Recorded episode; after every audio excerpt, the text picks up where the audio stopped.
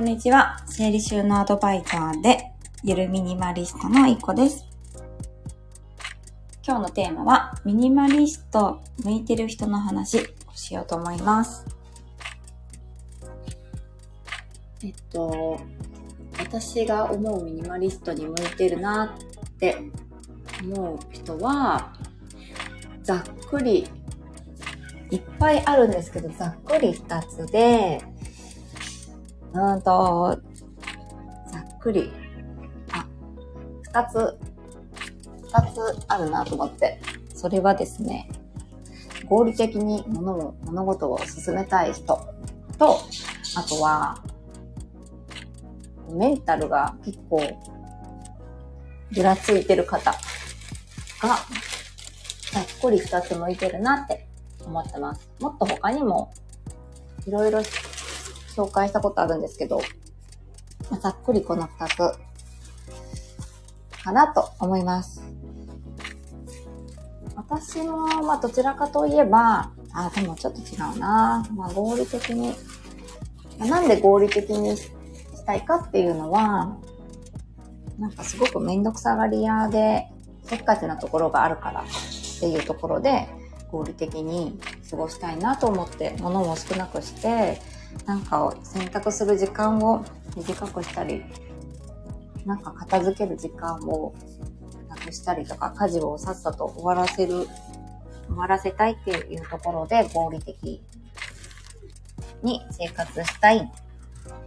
感じでミニマリストなんですけども、あとはやっぱり、なんか女性って結構女性ホルモンで1ヶ月のうちになんか結構揺らぎがありませんか？こうホルモンバランスの関係で生理前だとちょっとイライラしたりとか結構私もあるなって最近になってやっと気づいて 最近になってやっと気づくことがたくさんありすぎるんですけど生理前になるとなんかイライラちょっとしたことでイライラするんですよね。本当に全然なんかあの関係ない、全然他人様のことでイライラしてしまったりとか、まあそれをちょっと態度に出さないようには してますけど、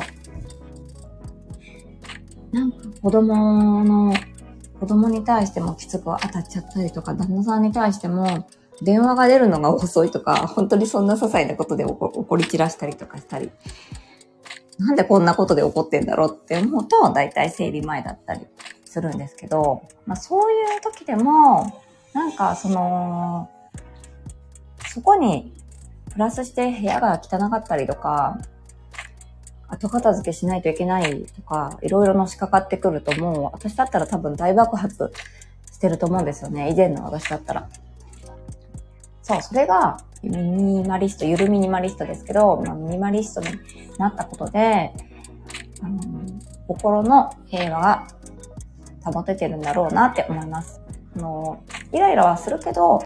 前の私に比べたら全く本当に比べ物にならないぐらい穏やかには過ごせてるので、もうそこら辺が救いですね。ただでさえこうイライラするのに、部屋の片付けとか家事とか溜まってたら大変だと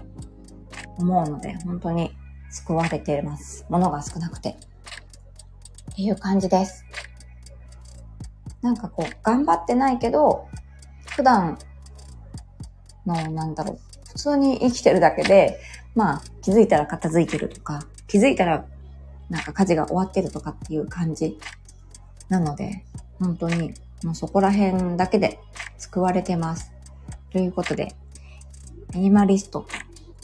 に向いてる人は、合理的に生活したい人と、あとは、まあ、女性ホルモンとかの関係じゃなくても、結構メンタルになんかちょっとしたことで、メンタルにぐらつきが出ちゃう人でも、女性の中でも女性ホルモンで結構メンタル左右されちゃうなっていう人にとって、ミニマリストの生活っていうのはものすごくおすすめで向いてるんじゃないかなって思います。じゃあ今日は以上になります。最後まで聞いてくださってありがとうございました。素敵な一日をお過ごしください。失礼いたします。